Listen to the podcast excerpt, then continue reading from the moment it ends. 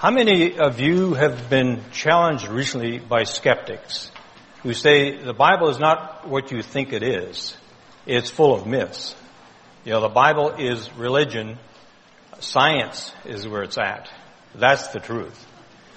Uh, they say, look at the prophecies in the Bible. The prophecies in Isaiah, you say, have been fulfilled in the New Testament. Well, don't you know that the book of Isaiah was written after the fact? Have you ever been challenged by that? Have you ever been told that Moses said he wrote, or it's been said that Moses wrote the first five books of the Bible, but he couldn't even write in his day. How can we say that? And on and on it goes, and people don't get into the Bible and find out, try and find out for themselves what it really says. This morning, what we want to do is uh, help you to understand what the Bible says and the truth that's in it. Let me just open up in a word of prayer and we'll get started. Father, we come to you this morning to thank you for this time we have to worship you, to worship you, the Creator, and not the creation. And uh, we just thank you for the truth of your word. Uh, we just uh, pray that the message this morning will uh, give confidence to believers who may have doubts about what they believe and uh, may not really know what the Bible really says. And we also ask you to, through the message, to challenge skeptics who think that the Bible is not truth.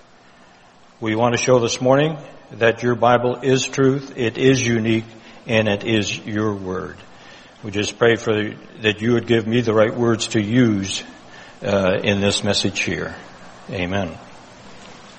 So, what I want to do this morning is give you seven reasons why the Bible is unique. You know, what we believe is our religion. You know, I believe that the Bible is God's truth. And I believe that it is unique. Uh, as you've probably seen, you can see in your, your handout that uh, there are about 300 different holy books in the world.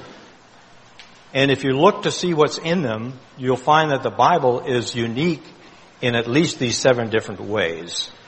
And, uh, you know, we're, we're going to take the time to walk uh, through that. Um, first of all, you know, you have to ask the question, is the Bible really unique? Is, how is it different from some of the other, quote, holy books? Well, I want to look at some of the verses here that I have on the slide here, and uh, you can follow along in your notes uh, as well.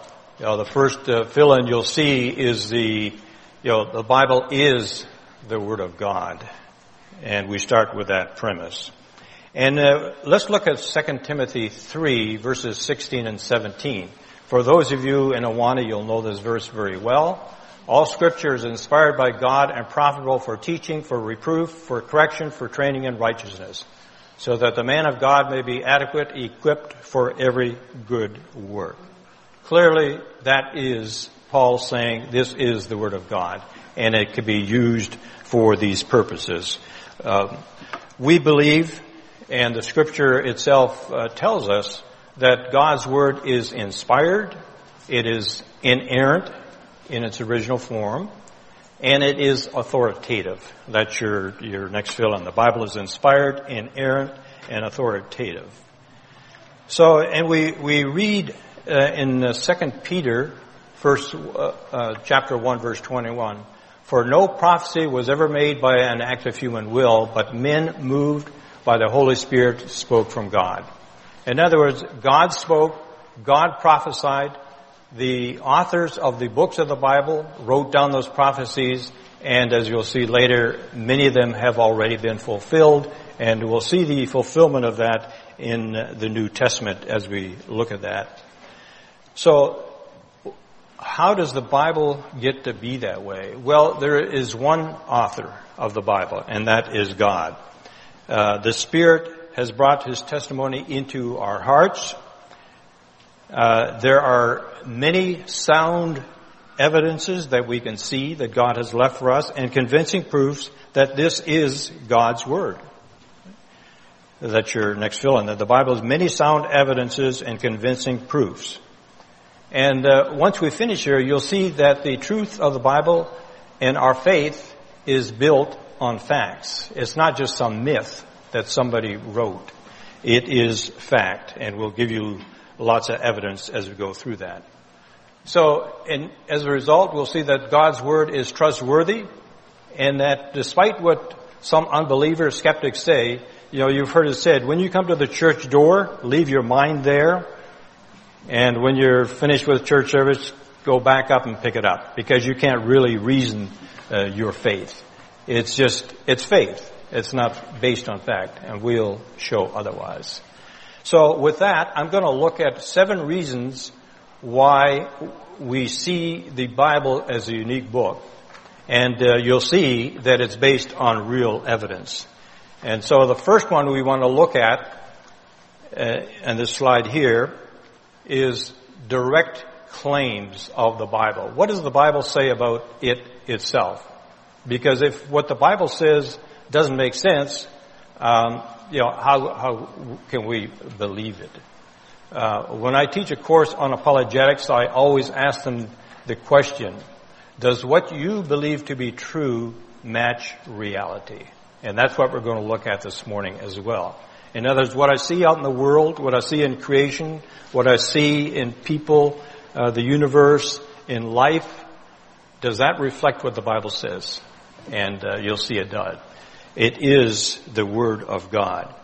In the Old Testament, uh, we'll see that there are many references. You know some of these. Uh, Genesis 1 3, and God said, let there be light, and there was light. God said. That's one of the phrases you'll see over and over again. Thus says the Lord, or the Lord said, the word of the Lord came to me saying, the precepts of the Lord. I put my words in your mouth, says the Lord. So many times in the Old Testament, and if you count them all, you'll see there are 2,000 references to phrases like that. In other words, God said, and it was so. God said. So if God is not true, well then what he says can't be true either. And you'll see that there is truth in what he says. In the New Testament as well, there are also phrases in 1 Thessalonians 4 verse 15, for uh, example, says, For this we declare to you, and this is Paul uh, writing, by a word from the Lord, that we who are alive, who are left until the coming of the Lord, will not precede those who have fallen asleep. So this is a transcendent message coming from uh, the Lord. 1 Corinthians 11:23, Paul writing, "For I received from the Lord what I also delivered to you." So we'll see in the New Testament that there, the authors refer to the Word of God in the Old Testament 40 times in that way. They refer to the Old Testament as the Word of God.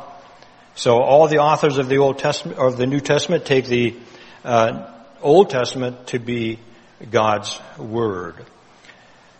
Um, and if you look at, and I know people haven't looked at all these other hundreds of holy books, but if you look at those, you won't find any phrase like that.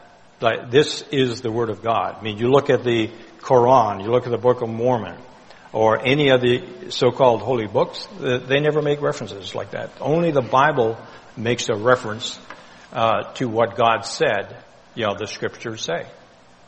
So it's a word from the Lord in the Old Testament, and it's a word from the Lord uh, in the New Testament. So there's no other religious book that refers to itself as the Word of God. Okay, next um, piece of evidence we want to look at is the perfect unity of the Bible. And some of you may know that, well, I'm sure you all know that there's 66 books in the Bible, but you, what you may not know is these, these 66 books were written over a period of 1500 years. How many of you here, if I asked you to write a short story about an accident you saw on the road, would have exactly the same story? You know, and you're doing it in the same time. You know, many of us can't even get that right.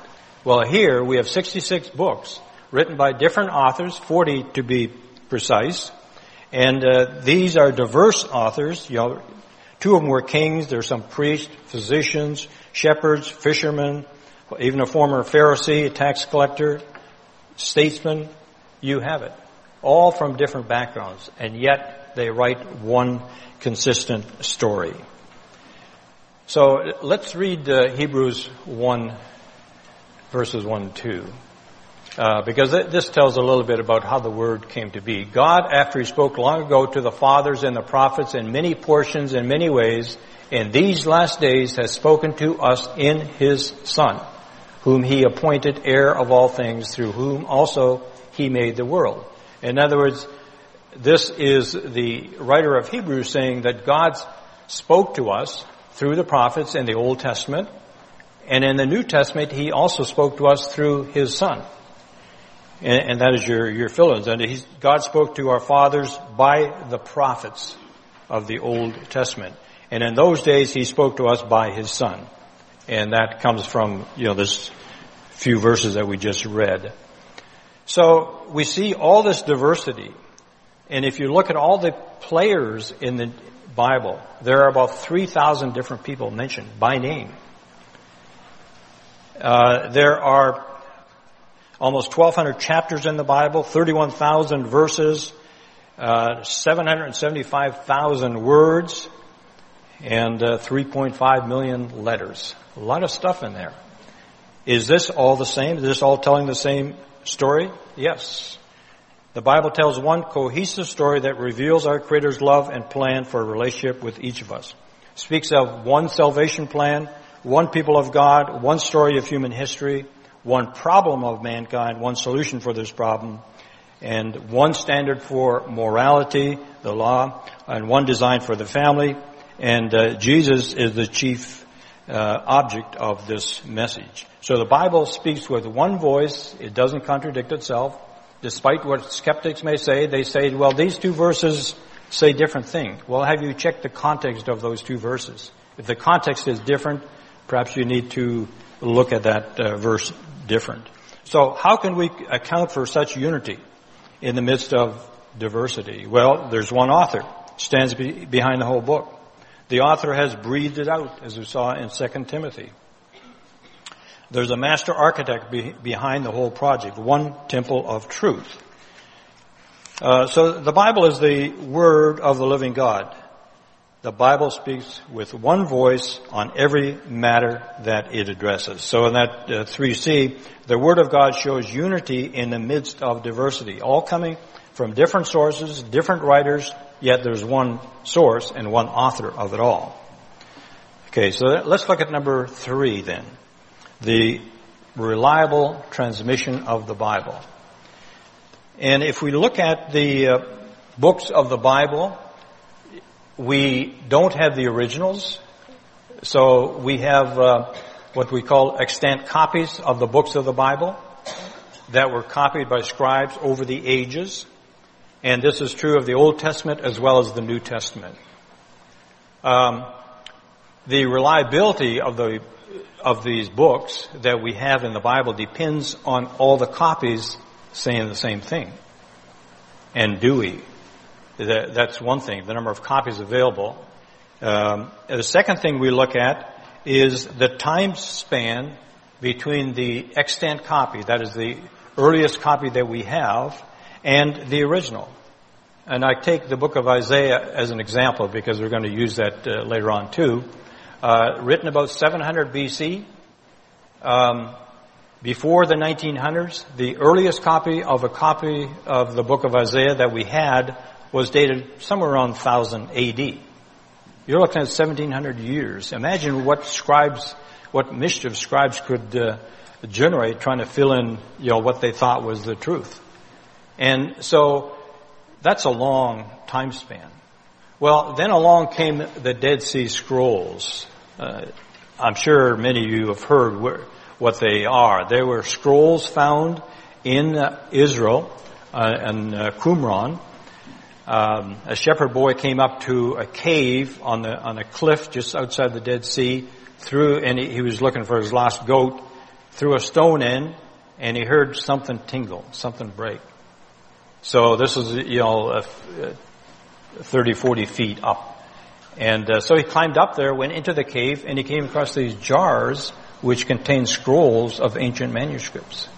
And uh, you wonder how could they survive over this long period of time? Because they were dated to be between 100, uh, even some 200 BC to roughly 70 AD. And if you remember your history, 70 AD is when the Roman war uh, against the Jews uh, took place. So these were put in the in these caves. There are 11 caves there.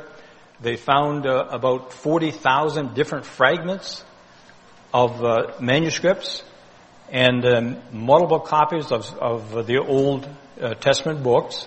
And they actually found a complete copy of all the books of the Old Testament except for the book of Esther, at least so far. And so now scholars have uh, extant copies which date all the way back to uh, 100, 150 uh, BC, depending on, on uh, how you date them.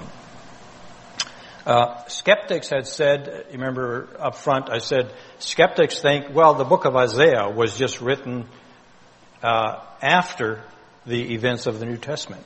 And, that, and that's why the fulfillment matches the what was written.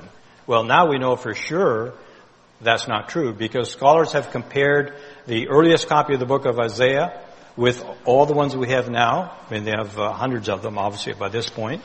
And they found that there's probably less than 1% that is different in some way. Most of those differences are explained by the fact that the Hebrew language changed over time, as you might imagine. We're looking at, you know, thousand year difference. Uh, very slight, not very much.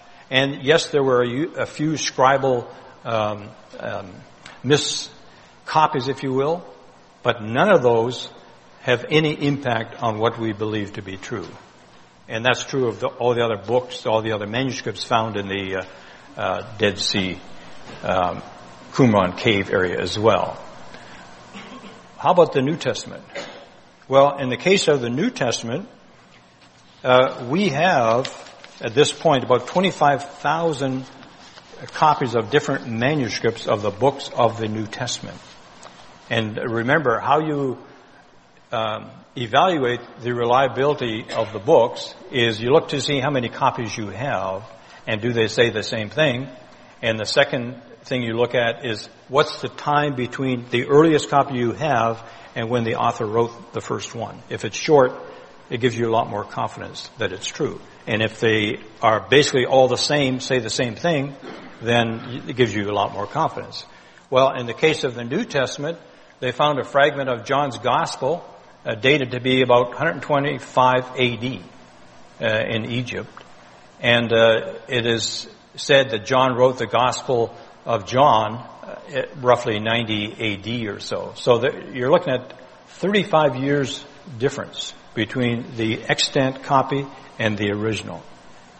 And so scholars have gone over all these, and at this point, many scholars will say that we have 99.99% of the originals that we think are fairly, you know, reliable at this point. Um, there are also some documents that were written by the early church fathers, which we can compare against because they wrote about these books of the Bible uh, as well. So there is, you know, you talk about the book of Homer or the, uh, you know, other books, ancient books. Anybody question those that they're true? No, they just take them as, as truth. So why do they take the New Testament books, which we have now thousands of copies of manuscripts, and say, no, that can't be true, they're just too old. Somebody made errors in copying. They don't say that about the book of Homer or the Iliad or, you know, any of that. So this gives us good confidence in the accuracy of what we have. There is no other ancient book which is anywhere close to that accuracy. Okay, then uh, let's move on. Um, let, let, me make sure you got the um, the uh, fill in on reliable. The greatest manuscripts found are the Dead Sea Scrolls. That really changed the picture for Bible scholars because of all the copies we now have. It gives us a lot of confidence in the truth. The oldest manuscript, which is the book uh, of Isaiah, complete scroll of the book of, of Isaiah, about a thousand years earlier than we had one before. And as I said, we have 25,000 New Testament manuscripts with one dated even 35 years after it was written by the author. So it gives us a lot of confidence. Well, what about the unique teachings of the Bible? Well, remember I, I said uh, um, skeptics say, look at the prophecies that you quote and that were fulfilled in the New Testament. Uh, those books were probably written after and doctored to make them fit the prophecies.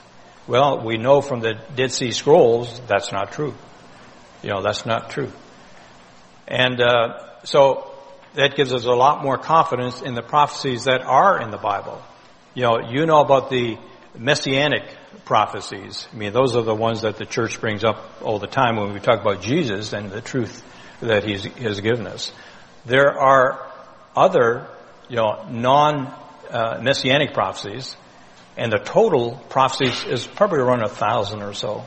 A thousand prophecies. There is no other book that has prophecies like that. In fact, no, none of the 300 holy books that we mentioned have any reasonable prophecies in them. Some have general prophecies, but uh, you know that could come true. We have thousand prophecies. 500 of those have already been fulfilled. So that that gives us a lot of confidence. And the the other thing that gives us confidence is archaeology.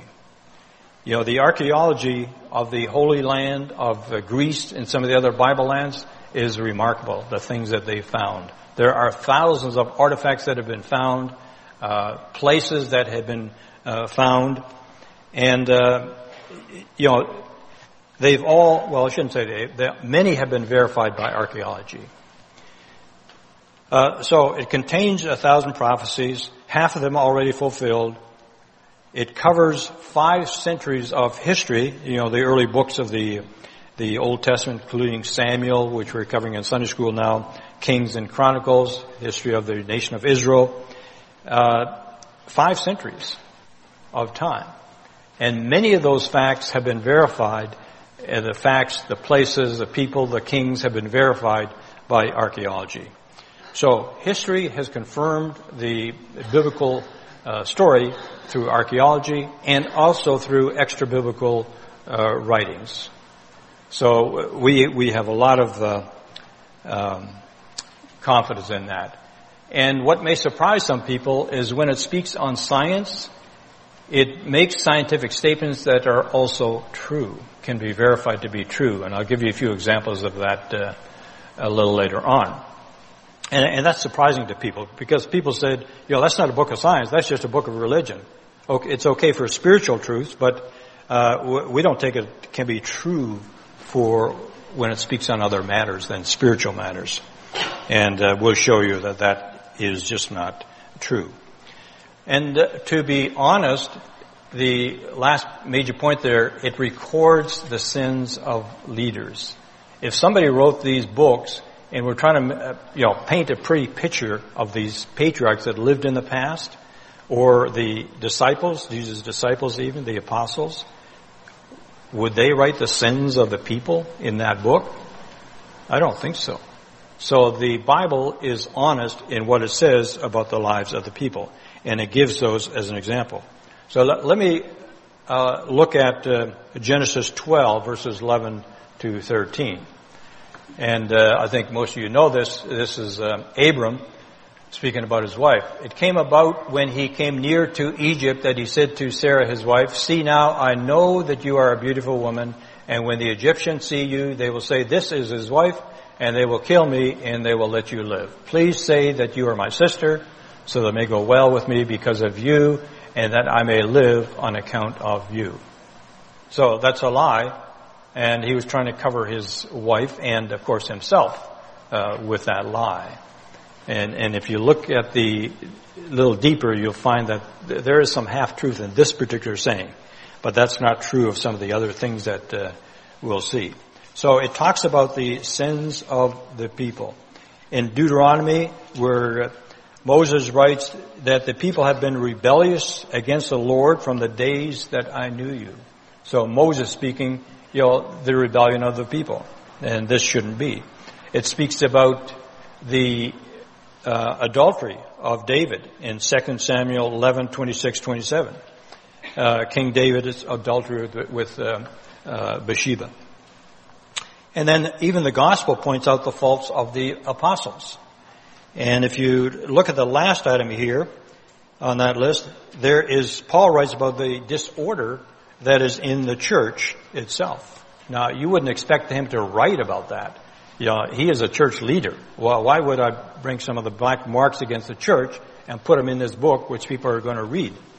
Well, he does. So, just in summary then, you know, we have unique uh, teachings. The 50% of the thousand prophecies have already been fulfilled. History is confirmed by archaeology and extra biblical writings. Uh, it addresses scientific matters as well as spiritual matters. And it also addresses, as we've seen in some verses here, the history, geography, and prophecy. And it records the sins of the patriarchs and the apostles. Okay, well then let's look at the next unique feature, and that is the historical accuracy of the Bible. And uh, again, you might think that well, all these guys were they didn't go to university and get taught. They didn't know how to write stories. They didn't know how to report, you know, what they've seen. And yet, what we find is accuracy through archaeology and also through extra biblical uh, writings. And I'll give you some examples of this. Probably the best one is uh, Dr. Luke, who wrote the, the, Gospel according to Luke and also the Acts of the Apostles. And you'll see that you'll see the very first things he says in the first four verses of Luke one is I used eyewitness reports and I talked to the people that were there. I used the reports of the apostles, the disciples. You know, they, these are people that have seen all this. You know, Luke himself hadn't seen all of it, but he refers to eyewitness reports. And scholars have, have said, um, you know, some of the titles you used for some of those Roman officials, they, they never existed. You know, there's no other record of those kind of titles being used. Um, what about some of the historical events? Are they recorded properly? Well, if scholars have not gone through the, the uh, uh, Gospel of Luke and the Acts of the Apostles, Paul or Luke mentions 32 different countries, 54 different cities, nine different islands. They've all been found to be accurate. There's no mistake in them. And then the titles of the Roman and Greek uh, leaders, were they correct? Yes. Some of them have been now verified by artifacts found in archaeology.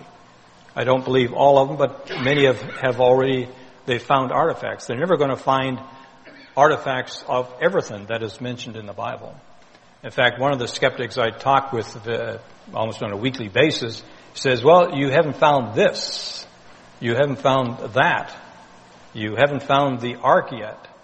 You know, uh, I don't think the Bible is true history. And, and I have to tell them, you know, you're never going to find all the artifacts of all the things that happened in the Bible. You're never going to find Adam's bones or Eve's bones. It's just not going to happen. We may never find the ark even. But it, uh, what I say to him, I have found enough, enough evidence through the artifacts, through archaeological finds to say that I have enough to believe that the word is God's truth. So all of these things, and you know, you can check the geography, you can check the history of the people, and uh, which is confirmed by external uh, writings. What uh, I'll talk a bit more on this at the end, but, but if, take the Book of Mormon as an example. You know, it mentions a lot of different peoples. That some of the peoples that came from Israel and uh, relocated to North America. Uh, it talks about the hill of Cumorah where the gold plates were found. Now, wouldn't you think it's strange? This was written in 1830 AD. Don't you think it's strange that we haven't found any artifacts which prove what is written in the Book of Mormon? Or the people that they supposedly migrated from in, in Israel way back, there's no record of them. You know, the, the Nephites, they never existed. And so even, I've seen programs by Mormon scholars, Mormon archaeologists, and they, they are mystified by this too. They agree that there have been no artifacts or archaeological finds which prove the truth of the Book of Mormon. But nevertheless, they, they continue to believe that. And that's why I say you know, one of the things that we check in apologetics is that what you believe to be true match reality. Uh, we had a talk on Egyptian chronology here at the Apologetics Forum last month. And some people say, well, the Egyptian pharaohs, you know, they lived long before the flood and all that. Well, it turns out that the pharaohs and the names of those pharaohs are recorded properly. They didn't all rule sequentially. Some of them ruled different parts of the land of Israel or the land of Egypt at the same time. So they ruled at the same time. And so when you crunch up the chronology, you know, scholars are now starting to match up those pharaohs with the time in the Bible as well. There's more work to be done in that, but it just shows you people have assumptions that the Egyptian secular chronology is true and yet has been shown not to be true. So, um,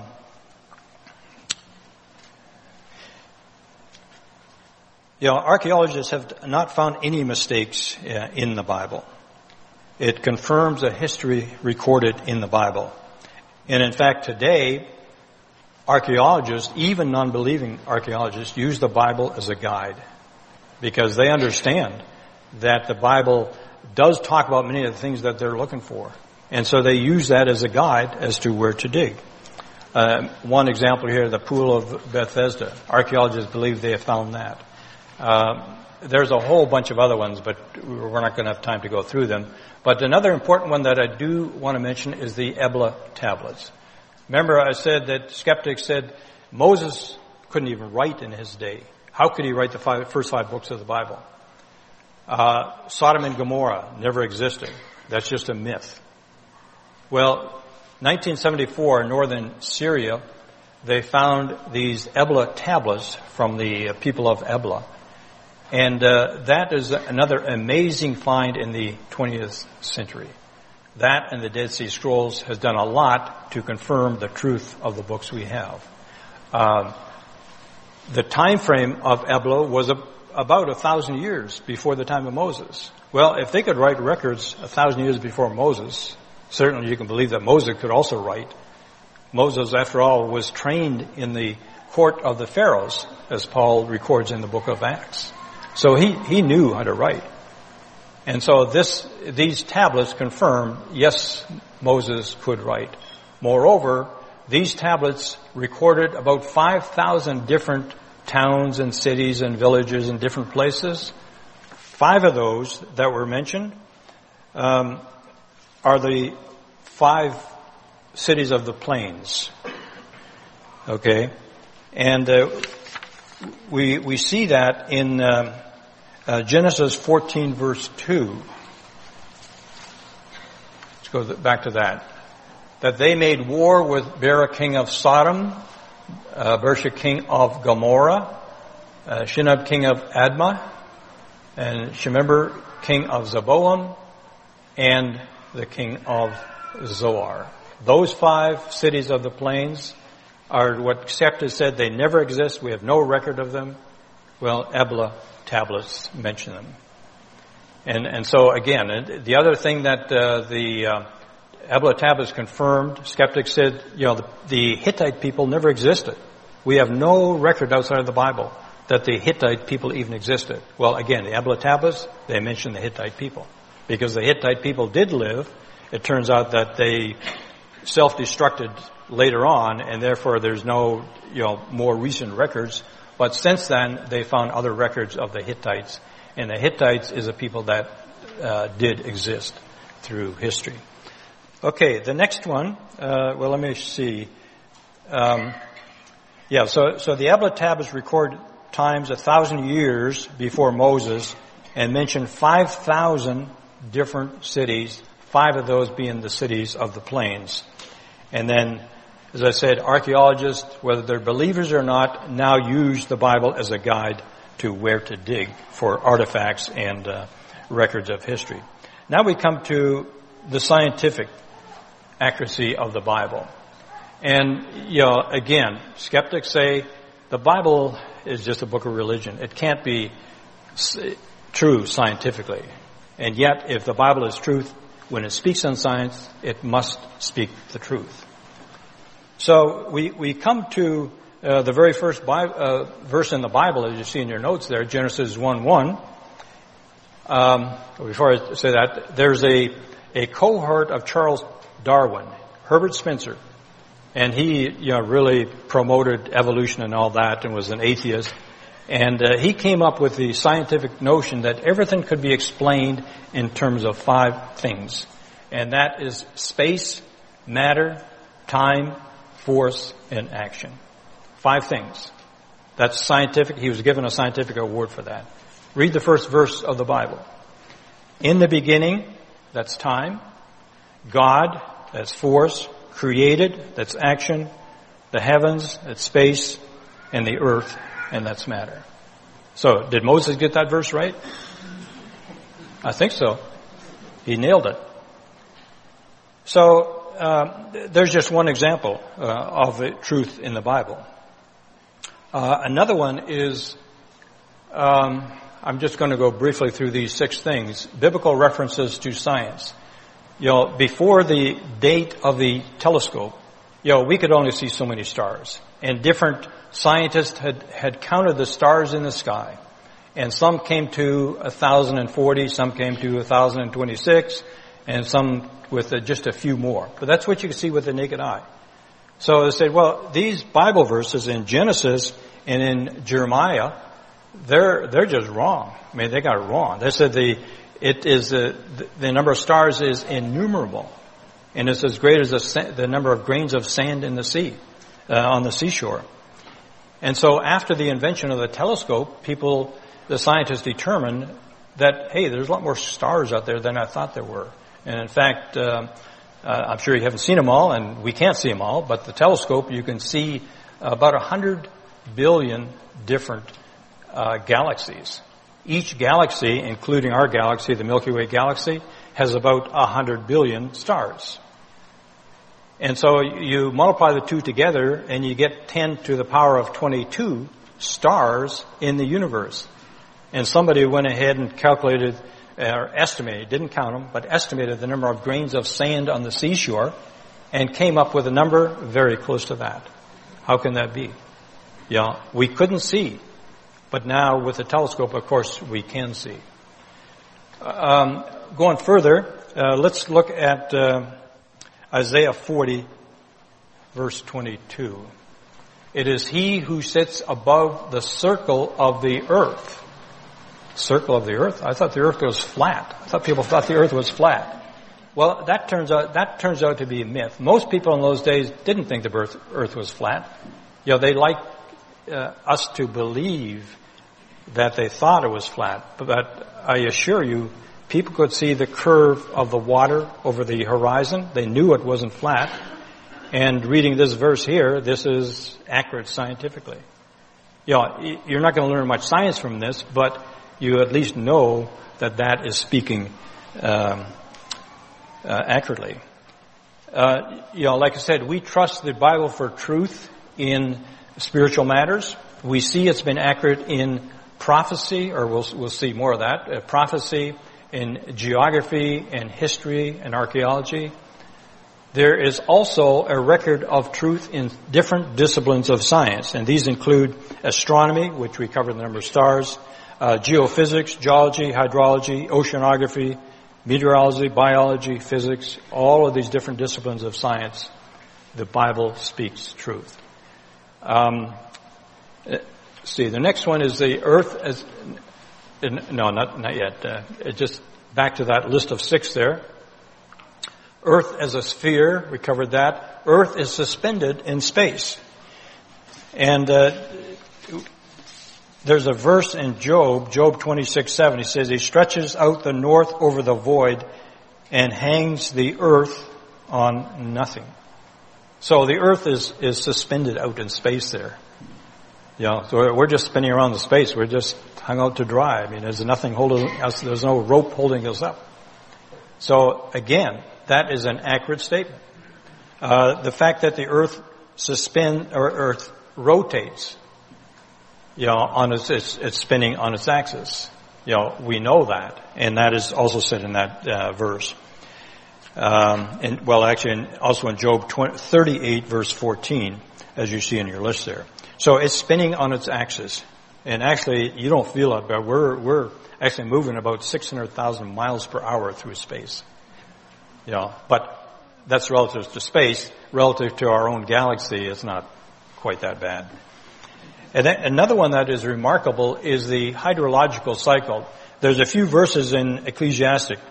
Ecclesiastic chapter 1, verse uh, 6 and 7, where uh, King Solomon writes. He says, All streams run to the sea, but the sea is not full. To the place where the streams flow, there they flow again. And if you read those verses, it talks about the hydrological cycle. I mean, it goes from the streams to the sea, evaporates, comes down as rain uh, on the land, and then flows back to the sea. Sometimes it dumps too much rain on certain lands, but nevertheless, it it does circulate, and that's what that verse uh, says in Ecclesiastic. Then the last one there, life is in the blood. We can look at that. Leviticus 17:11 says, "For the life of the flesh is in the blood, and I have given it to you on the altar to make atonement for your souls. For it is the blood by reason of the life that makes atonement." So this is telling us that our life is in that blood. So if you remove blood from your veins, what's going to happen to you? You, you won't last very long. Well, you know what they did in um, to George Washington. He had some disease, and so what they did is bled him to get that disease out of his veins, to get the bad blood out. What he eventually died from that procedure. So if he had read, or the doctors had read this verse, Leviticus 17:11, they said, if the life is in the blood, we better not remove all of his blood. And there are many, actually many, many verses in the Bible which teach, uh, speak about life and uh, biology as we know it today. Some of those things are written anticipating truths that we didn't know at the time. And I give one other example that I don't have on the board here, but uh, and mothers know this that uh, when you deliver a baby boy, what are you instructed to do? To circumcise. And uh, that is a biblical statement. You know, Moses wrote that in uh, um, the first five books of the Bible. He said, when a male child becomes eight years old, that's when you circumcise him. Now, and why an eighth day? Well, doctors didn't discover till now, well, a hundred years ago or so, that the blood clotting uh, element is at its maximum on day eight, and that the um, you know, the immune system is also the strongest in the baby on day eight. And doctors know that now. So there's an example of a anticipatory scientific statement in the Bible. So, um, day eight. Why didn't Moses write six or ten or some other number? He got it exactly right.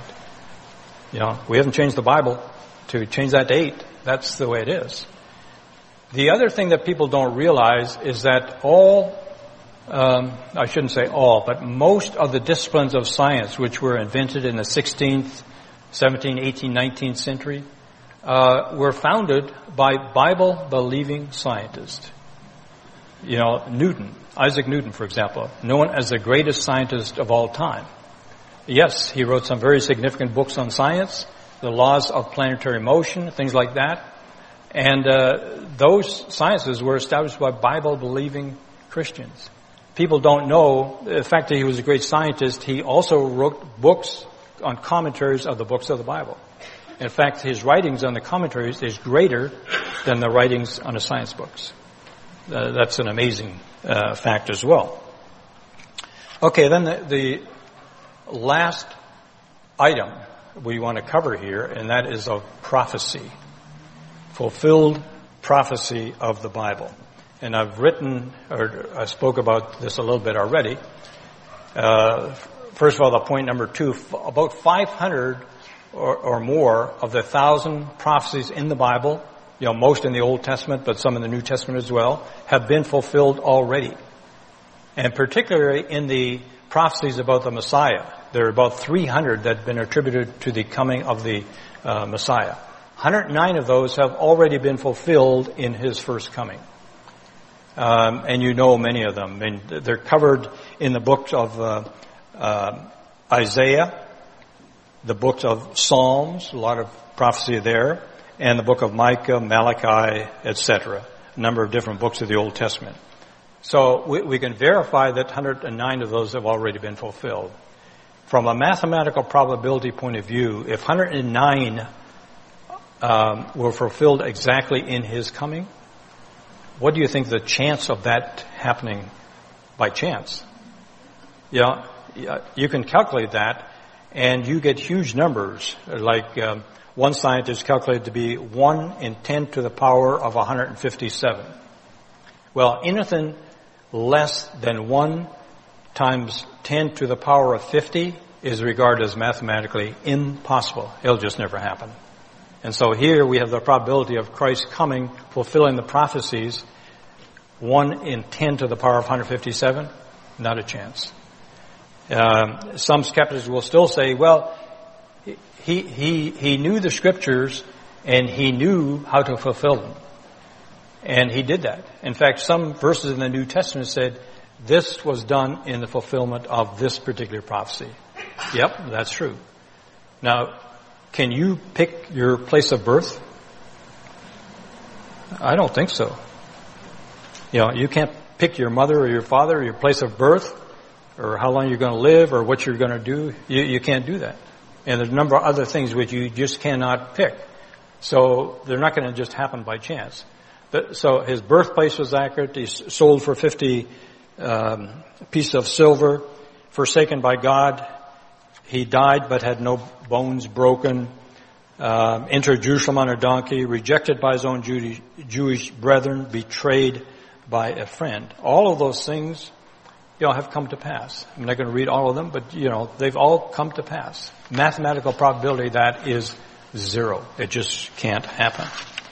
Okay, then um, there are other prophecies about them, uh, about other things, people, places, nations, kings.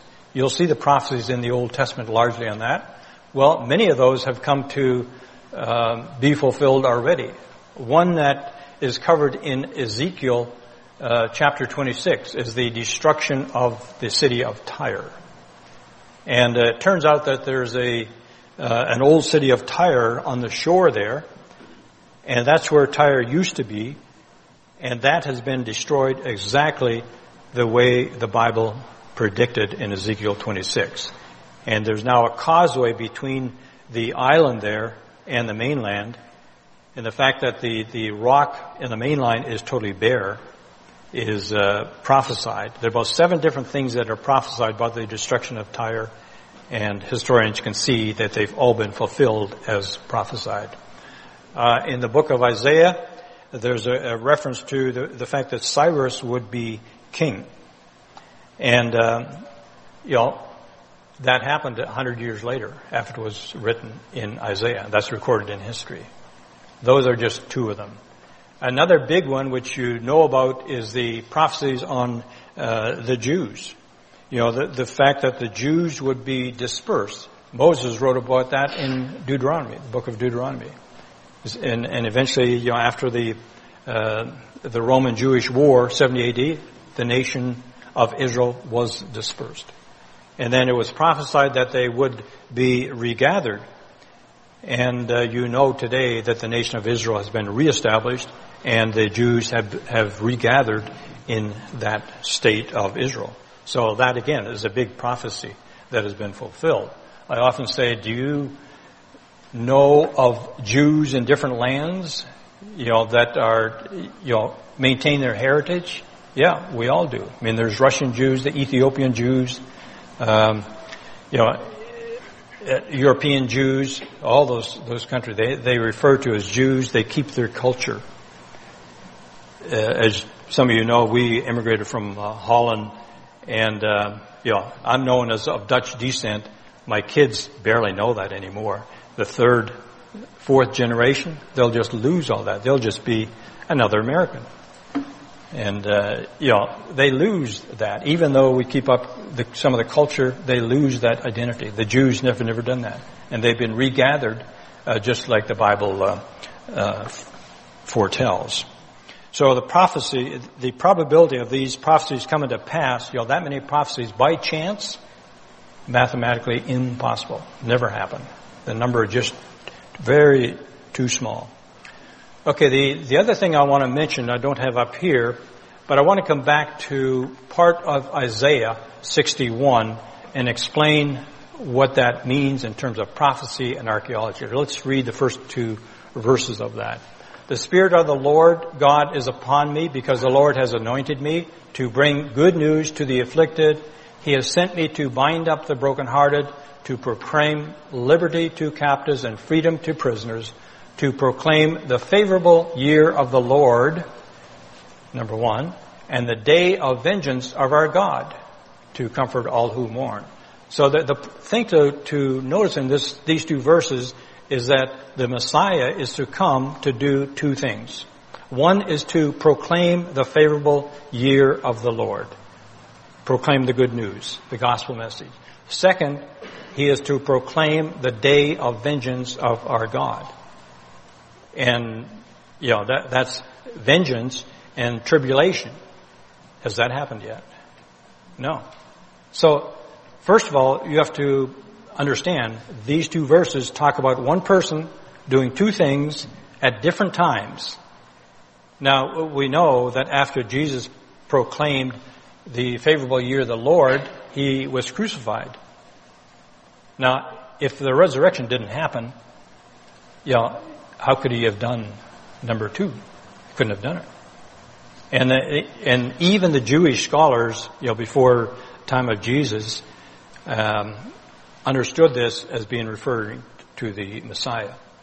They've changed their story since because they don't want to accept that.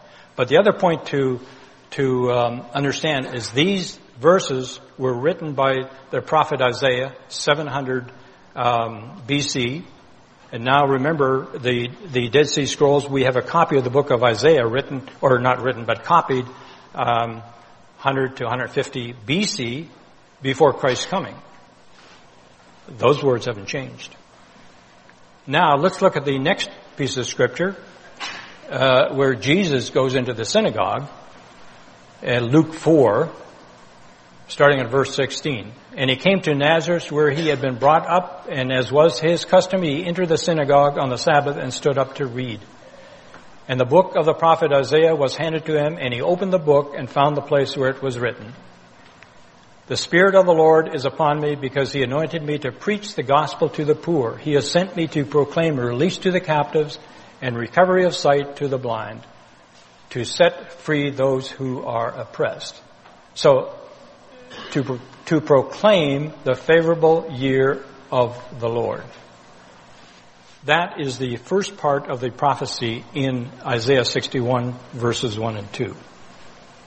And so you see that uh, when Christ was referring to that part of the Old Testament, he sat down. And I, I believe, do we have the next verse as well? Yeah. And he closed the book, gave it back to the attendant and sat down, and the eyes of all in the synagogue were fixed on him. And he began to say to them, Today this scripture has been fulfilled in your hearing. What scripture has been fulfilled? Only the first part. You know, 61 verses 1 and 2b. The last part of, of verse 2 has not yet been fulfilled. So this is a, you know, an accurate fulfillment of that prophecy. So we can be assured that, you know, we can have confidence in the prophecies um, just going through the fill-ins. Prophecy is pre-written history, pre-written history. We find the messianic prophecy in Isaiah, Psalms, Micah, Malachi, a few others. There are more prophecies about kings, cities, nations than there are about messianic prophecies. And, you know, some have been fulfilled, quite a large number actually, but many more yet to be fulfilled. So the probability of all these prophecies coming to pass by chance mathematically is zero, nil, nada, whatever word you want to use. It just can't happen by chance. So then let's uh, uh, summarize here in the next slide. Um, we see that the Bible is indeed unique. I mean, there's nothing that matches that. Uh, just to cover, let's say, a few more words about prophecy and, and refer to some other holy books. You know, what's the test of a true prophet? Well, Moses states that in Deuteronomy. If he doesn't tell the truth, that's a false prophet. And so anybody that doesn't, whose prophecies are not fulfilled, just ignore them. They're false. Nostradamus. Everybody heard of Nostradamus? 16th century philosopher who made a lot of prophecies. Well, if you look at him closely, some of them, many of them are very general. You know, he will be killed. Well, who? When? What? Yeah, no details. Uh, so most of them are, are very vague and general, and many others are false. You know, you don't hear about the false ones, but many of them were false. Prophecies in other religious books. There is not one valid prophecy in any other holy book. And this includes, you know, Buddha, Confucius, Hindu, Vedic, uh, Bhagavad Gita, the Book of Mormon, and the Quran. There are no valid prophecies in those books. There is one general prophecy which people point to in the Quran, saying that Muhammad will return to Mecca. Well, he did go to, back to Mecca because that's where he came from.